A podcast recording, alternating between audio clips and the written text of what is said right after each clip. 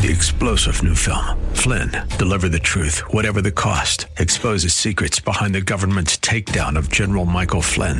Flynn knew what the intel world had been up to. He ordered the first audit of the use of contractors. This set off alarm bells. He told the truth. He was the most dangerous person for Donald Trump to hire. They had to get rid of Flynn.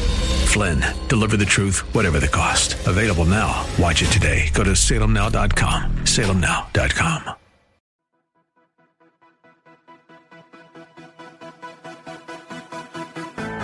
This is Very Bold Radio and Podcast with your host, Steve Teal, bringing encouragement through God's Word and through inspiring interviews. Go to verybold.com for information and updates and email steve at verybold.com. And now here's your host, Steve Teal. How are you doing today? Steve Teal with Very Bold Radio and Podcast. This is kind of part three in a series. I talked to my mom and dad about the power of God and how my dad was rescued, was saved in Vietnam from certain death. And now I've got really, I think one of the main reasons, one of the main things, main people that God used to rescue my dad, and that's Bill Jankowski. So, first of all, I just want to say welcome. How are you doing today? Doing very well and very glad to be here. I'm so glad you're here too. Um, it's awesome that it worked out. I thank our producer, programmer, uh, engineer over here, Marksman, for making it happen on a Saturday. We don't usually record then. And thank you for making it happen. It so happened that you're in San Antonio and then you somehow, I don't even know, I don't have to know, you carved out time to be with us today. So thank you. Well, it's always good to just be able to do the Lord's work. Yeah, I love it. Well, and I do just personally want to thank you for I really don't think I would have had a dad past the age of six years old if you know, it's kind of crazy to talk about if you hadn't got shot down, if God hadn't dropped you into my dad's life, um, and then the actions that you guys did and that the Air Force did, um, I, I, just know I, my dad wouldn't be around. So I just want to thank you for being a part of this dramatic, beautiful story, and thank you for being a part of God letting me have a, a great and awesome dad.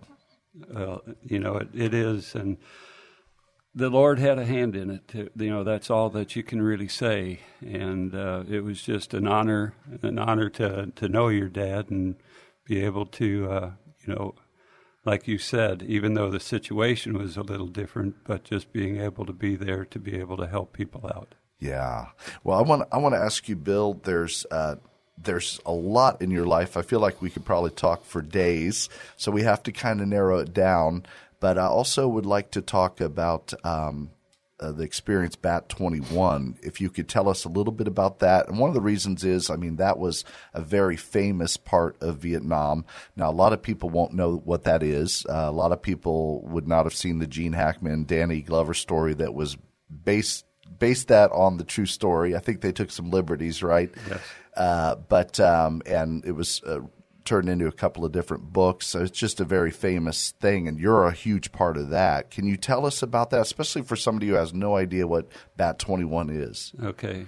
Well, in Vietnam, uh, in the spring of, or well, April of 1972, the North Vietnamese regular army started a push into South Vietnam. Hmm and they had 30,000 plus troops that came across the DMZ, the demilitarized zone up okay. north, with tanks, with artillery, and then with uh, with troops. And so uh, we had been flying. I was a forward air controller at the time, and what that was was you went to find targets, and then you put in uh, airstrikes on those enemy targets to destroy them, you know, with uh, fighter airplanes. Yes. So we really hadn't been able to see the ground for almost two weeks because that time of the year was the monsoon season, and so rains wow. and that had come in, and just low clouds.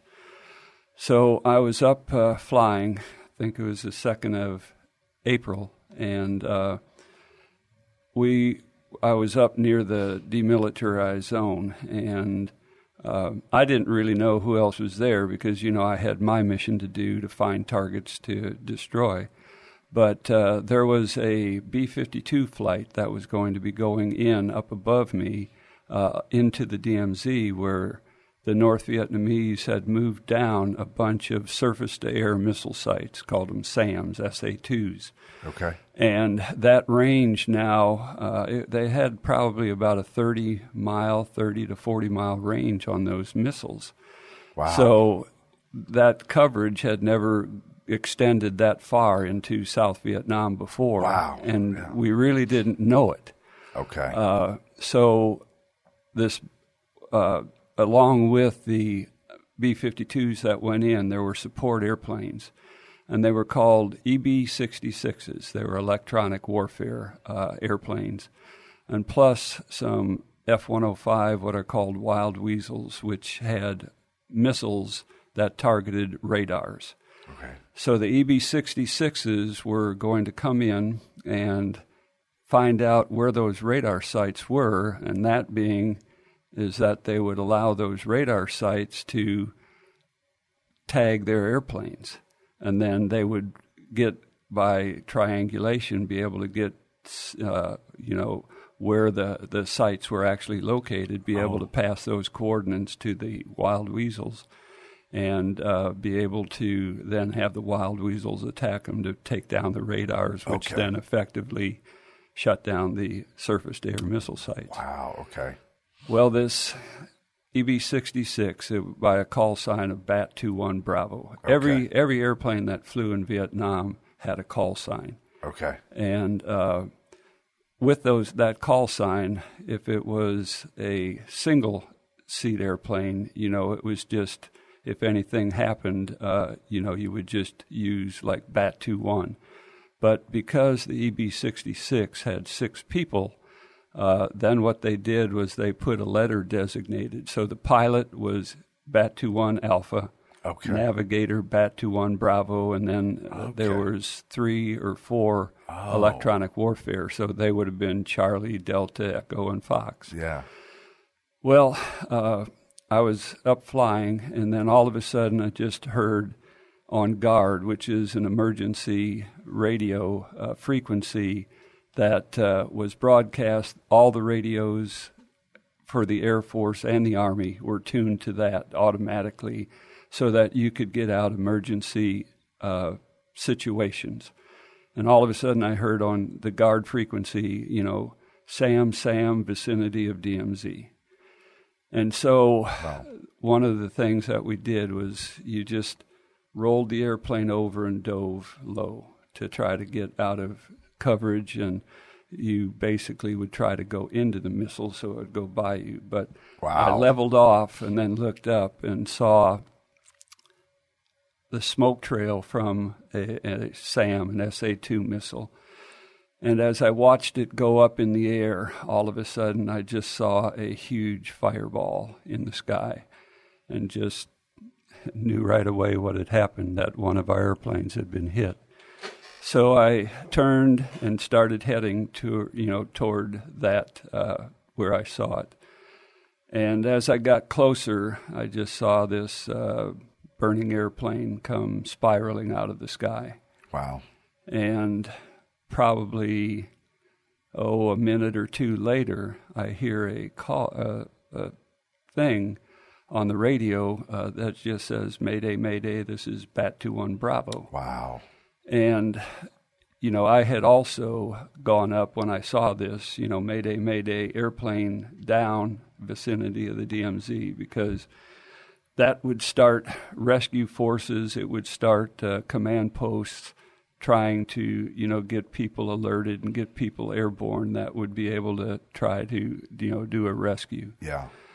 Well, as I, you know, so I come up on the radio and say, you know, Bat 21 Bravo, this is my call sign was Bilk 34. And I said, uh, you know, hey, I'm in the vicinity. I see the airplane because by that time had gotten over near the airplane and just watched it. Like I said, there was a lower cloud deck, probably about 3,000 feet, and just saw the airplane go in and, you know, then just saw the black smoke come up through the clouds, you know, from where the airplane had crashed.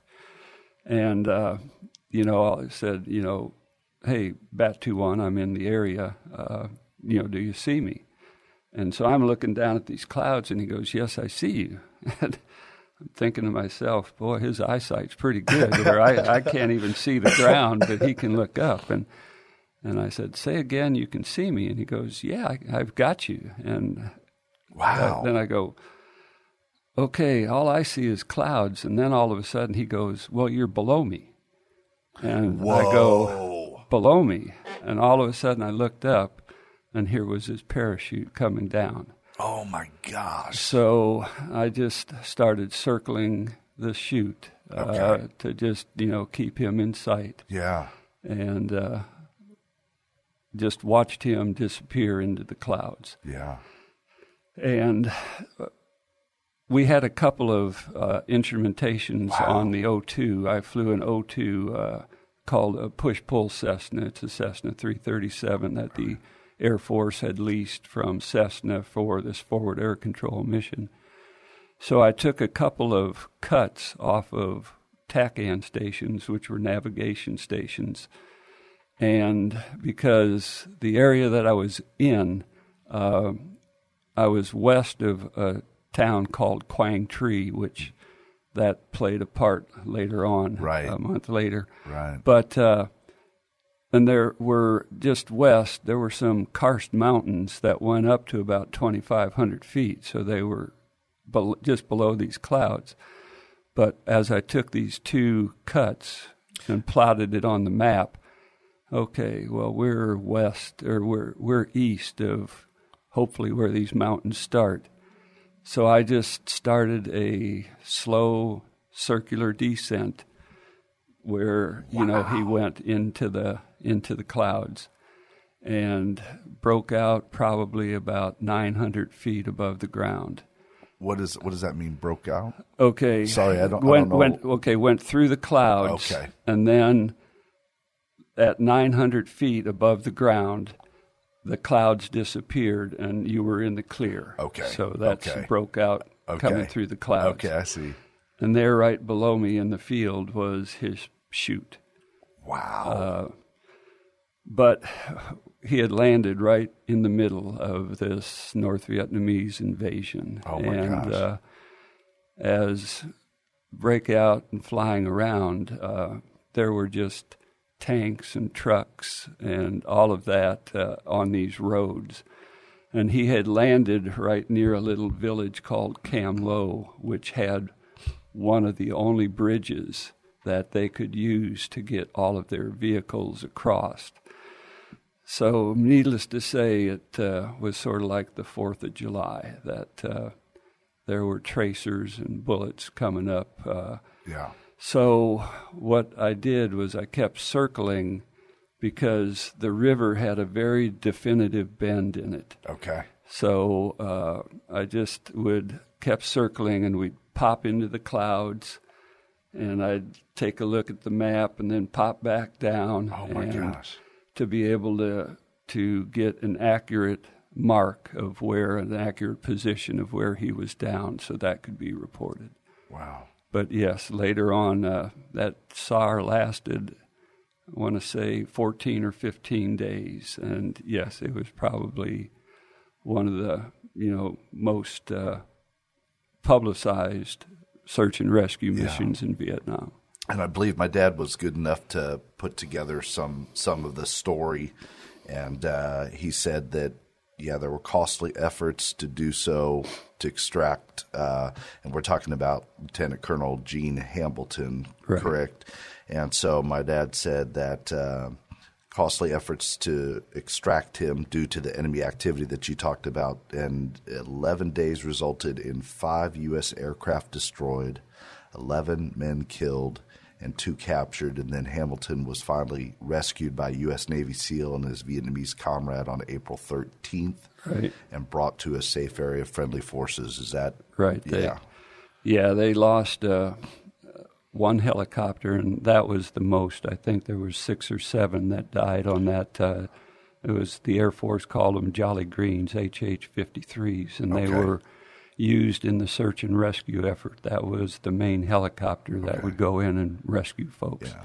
And then there were a couple of facts, uh, and in fact, one of the forward air controllers that was shot down flying an OV 10 was a man by the name of Bruce Wilson, who was actually a classmate of mine in pilot training. And he eventually, uh, he was one of the ones that was killed. Mm. Uh, Yeah. But yes, it, uh, it, you know, it was interesting times. Interesting times. But you know, that was one of the things is, as a flyer, uh, and this was Air Force, Army, Navy. If you were shot down, you the one thing, the one hope that you really had was that everything was going to be done to try to rescue you. Yeah. Uh, and you know that was one of the questions that came up. Well, this was one person, and well, we try to save our own. We don't let anybody be behind. Yeah. Wow. And if you hadn't been there and you hadn't, I mean, seems kind of miraculous that you were not shot down when you were trying to track him and they're shooting at you and these tracers, things that I, I don't exactly know what that means, but that's okay, right? I'm sorry for my Air Force and Army and Marine people that are listening and are like, why is this idiot interviewing Bill Jankowski? So just help the rest of us out. So.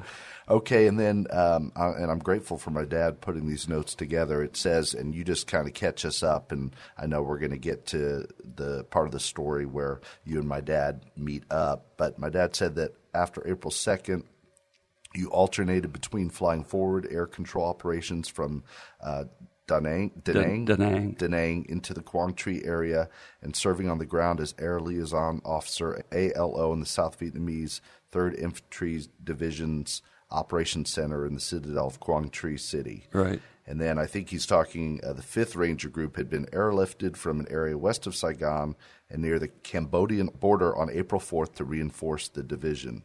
And my dad's words, he, we, entered the battle on April 6th. Can you kind of take it from there?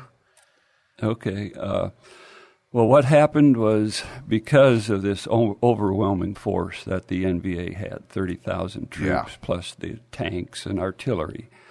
Uh, the the South Vietnamese just didn't have the manpower or the strength to be able to hold positions. Okay.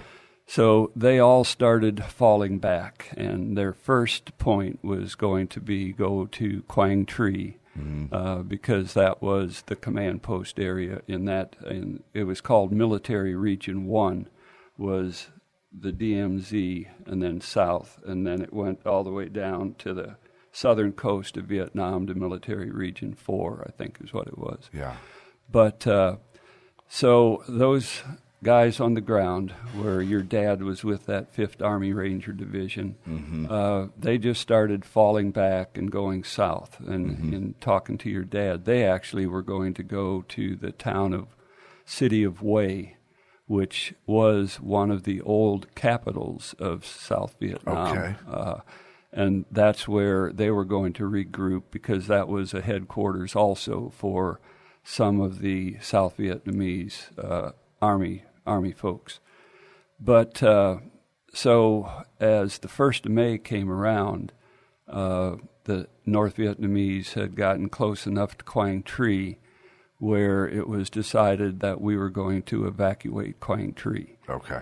and uh, I had just been up there the week before. Uh, So when all of this had, was was coming, and my roommate uh, there at Da Nang had replaced me. So when this uh, order came down that we were going to get all the Americans out of Quang Tri, uh, you know, I said, "Hey, I want to go because you know my roommate's there. So in case Oh. anything happens, I want to be up in the up in the air to help out." Wow.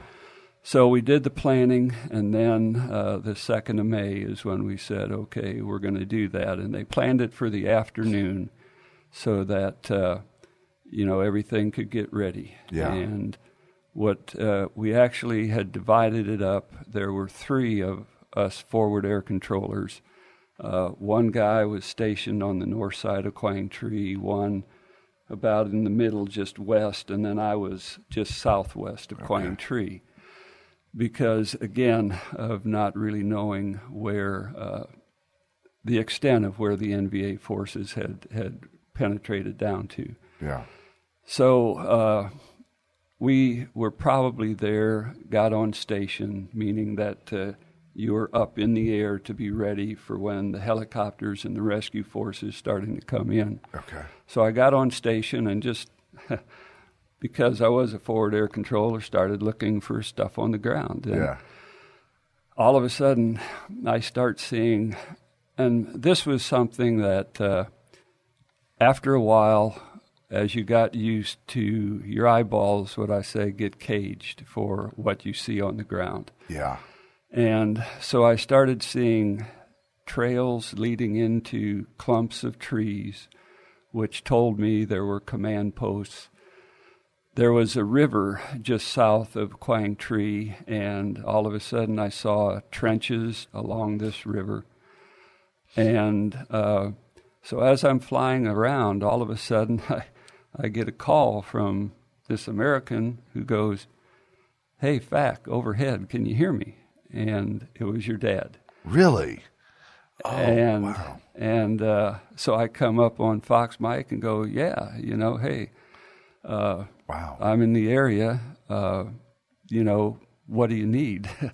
and so he just started explaining uh, what it was, and you know, then to make sure, you know, I said, well, hey, you know, make sure I'll rock my wings. If you know, if you see an airplane rocking his wings, you know, to make sure you're talking to me and not not another fact. And uh, so he goes, yeah, I've got you rocking your wings. So Yeah.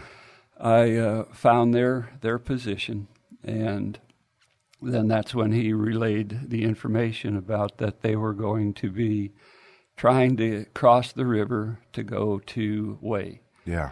And so I said, "Well, hey, I'll I'll start looking more." And so Wow. I uh, started pointing out all of these things to him, you know, giving him coordinates. Uh, and then all of a sudden, we get a call saying, "Hey, the mission up north is going to start." And so I said, "Hey, I've got to leave for a little bit. Uh, got something going up north, and uh, you know, but I'll be back afterwards." Wow. And what they had done was uh, to be prepared in case anything happened uh, at Quang Tri. There were probably five, six, seven sets of fighter airplanes that were in fully loaded, fully armed with bombs, that in case anything happened and they needed some close air support, these airplanes would be right there at a moment's notice. Yeah. So there were a, a stack, and what it was was you had a uh, an IP point or just a holding point, and then these airplanes would just at thousand foot intervals just stay there so that they were readily available. Okay. So the operation started at uh, Quang Tri to evacuate, uh, and they got all of the Americans out. And so as we get the call on the radio saying, "Okay, the last helicopters just lifted," uh, you know, everything's gone well. So I said, "Okay." Uh, so I went back to find where your dad was with the Fifth ARVN Ranger gosh. Battalion. And so I You didn't have to do that, but you did. Well, you know, that's as a forward air controller, that's what your job was was to support the the people on the ground, Yeah. whether they were Americans or Vietnamese. You uh-huh. know, that was it. Yeah. So I got in contact with them and then just said, "Hey, I've got all these fighters because what I had done prior to the rescue going on, I had called up. There was a an airplane called an AB Triple C, an Airborne Command and Control Post, is, Okay. is what it was.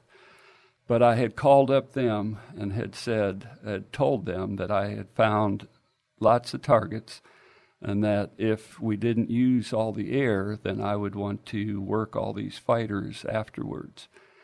So that's what happened. Was uh, I went back, got in touch with your dad, and said, "Well, hey, I'm going to start putting these airplanes in on all these targets to try to help you out Wow. to, uh, you know, get rid of these positions that are south of you because they actually were south of where your dad was and the area where they were going to be going to." Yeah. So I work all of these fighters. It was five or six sets of fighters I put in on different ones, and Sets of fighters. okay, they were called two ships. Uh, Okay. so that was the the basic. Uh, there were two ships or four ships, but for this, the fighters would just fly in pairs and just call it a two ship. Okay. and that's a Okay. set. Okay, got it. Of, got it. fighters. Just just learning. Right. Okay. That is Bill Jankowski. There's much more to the story, and I've got good news, especially for you KSLR listeners. We're going to hit this next week, part two, and then we're going to have a part three as well. Same for the podcast. You don't want to miss it. There's so much more to this story, and I just don't want you to miss it. So you can email me, steve at verybold.com, if you just want to make sure you get to hear this, steve at verybold.com. I'm reminding you we have a great, great hope. That's what the Apostle Paul wrote about. I want you to think about it that hope of Jesus, that life, that joy, that faith that he gives to us. Therefore, Paul wrote from 2 Corinthians 3:12, since we have such a hope, we are very bold. Very Bold Radio and Podcast with your host, Steve Teal, bringing encouragement through God's Word and through inspiring interviews. Go to verybold.com for information and updates and email steve at verybold.com.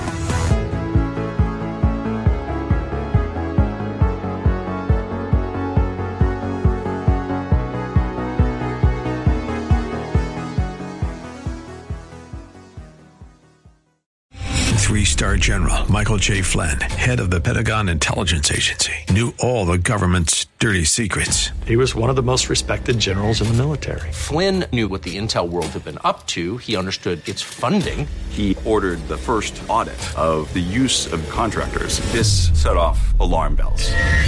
The explosive new documentary, Flynn, Deliver the Truth, Whatever the Cost, uncovers the facts behind this scandal. Flynn told the truth. He was the most dangerous person for Donald Trump to hire. I find out the worst enemy that I'm going to face in my life is right here in America. They took my assessment and they wanted me to change it. And I was like, I'm not changing it. They had to get rid of Flynn.